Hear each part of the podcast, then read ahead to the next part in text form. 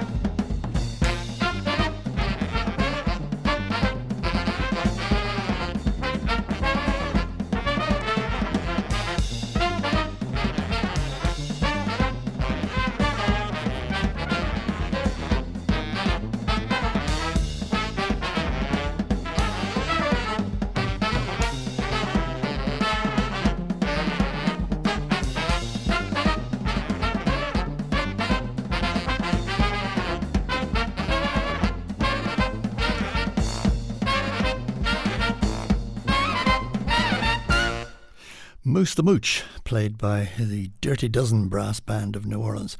The idea of calling a band from New Orleans Dirty Dozen really isn't hard to imagine, is it? The phrase low down and dirty.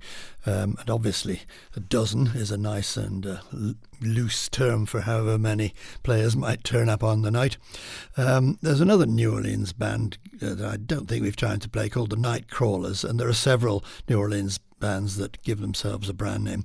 The Dirty Dozen was founded uh, way back in 1977. It had a good effect on New Orleans jazz generally, lifted it out of its purely traditional style, um, allowed it a more modern uh, pop idiom to gain a foothold, and in that, of course, the New Orleans, the bastion of tradition. That one used the Charlie Parker tune, which you may have recognized, Moose the Mooch with uh, guest saxophonist Branford Marsalis himself, a citizen of that city of New Orleans. I should say that as far as I know, the Dirty Dozen is still alive and kicking. Other uh, name bands, of course, get their names because their founders and members are essentially of equal status and their band name is a recognizable identity for that particular style. I'm thinking of the Cookers and the Jazz Crusaders and the jazz networks. I'm not sure what that meant. Uh, let's try the Crusaders.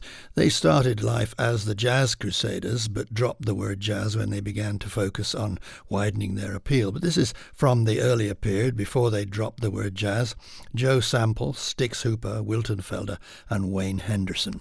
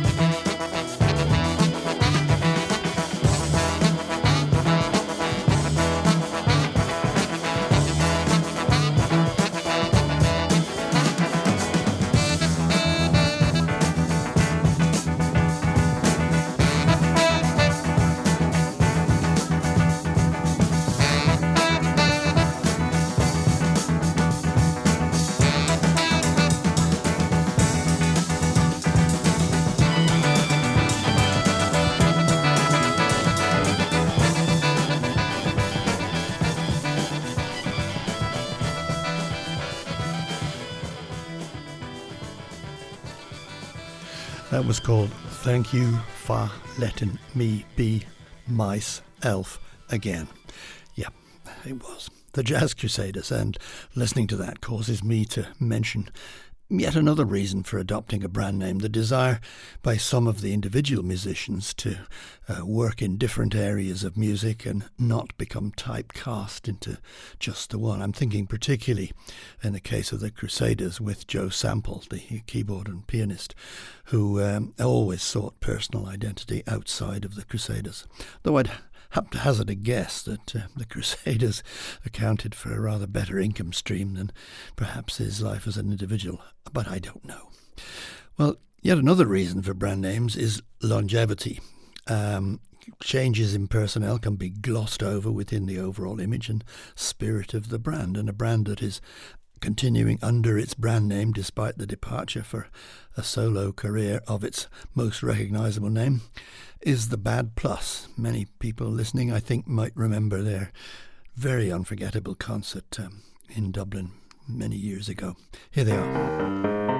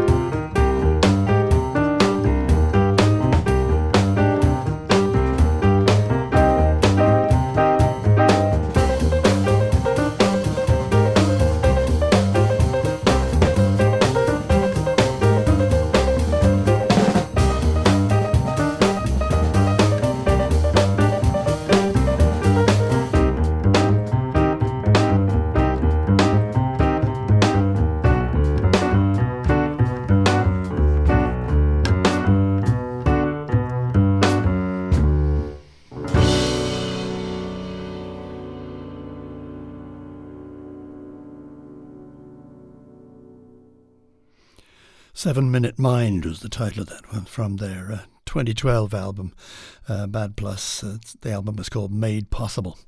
And the personnel was Ethan Iverson on the piano, Reid Anderson on the bass, and David King was the drummer. It's Ethan Iverson who, who's left to follow a solo career. And it's not a trio anymore, uh, but a quartet with Ben Monder on guitar and Chris Speed on tenor and the original bass and drums, Reid Anderson and David King. Um, its original trio started life back in 2000, and right away it had those elements that you've just been listening to an element of rock, especially the kind of thrash drumming of David David King.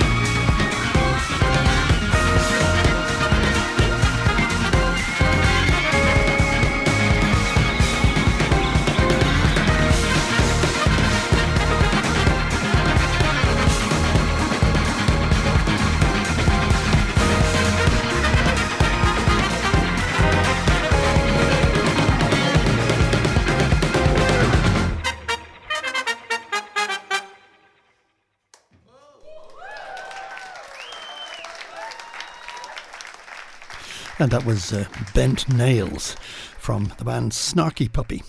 Again, a, a, combo band with jazz, rock, world music, all kinds of influences. Founded back in 2004 and still around. It's become something of a, a super band these days, playing in big stadium concerts. Uh, we usually with 10 players.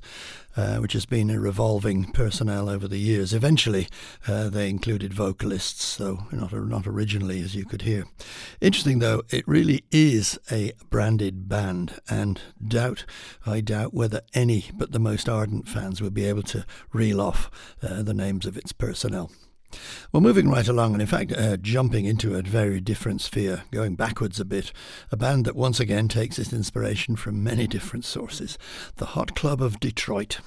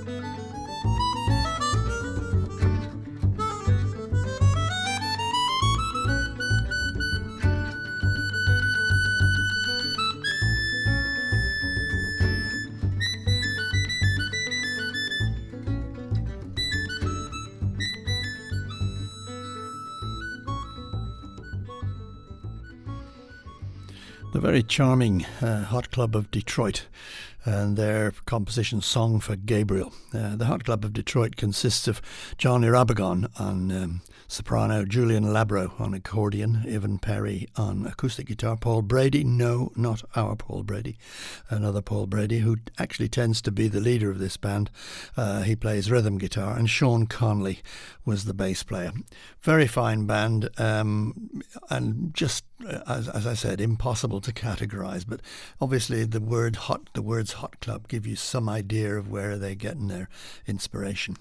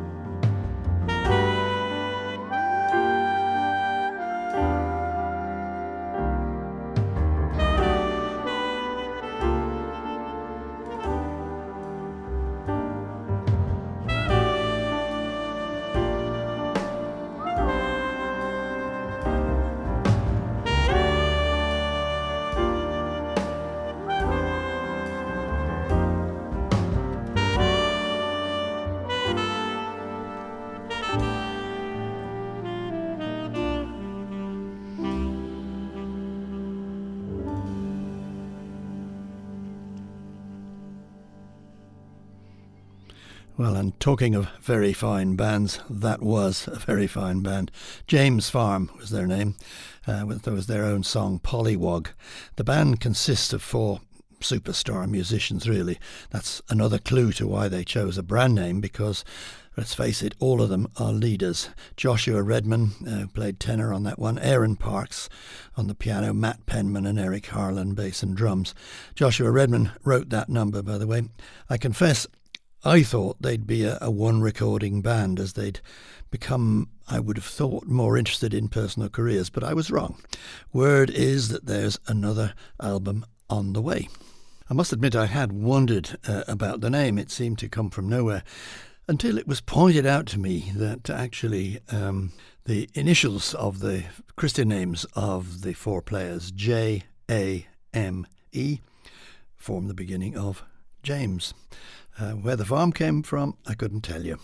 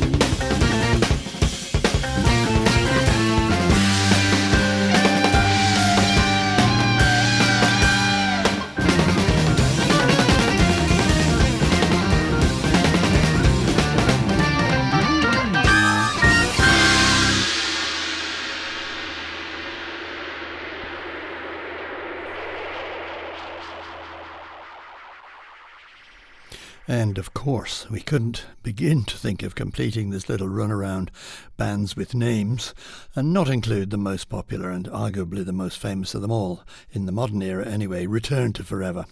That was originally the title of a Chick Corea composition, which was the title song of a recording by Chick Corea's band um, for ECM back in 1972, but it became the band's name and the band was revived again and again over the decades. Uh, sadly, of course, Chick Corea, the one constant in return for a return to forever, um, he passed away last year.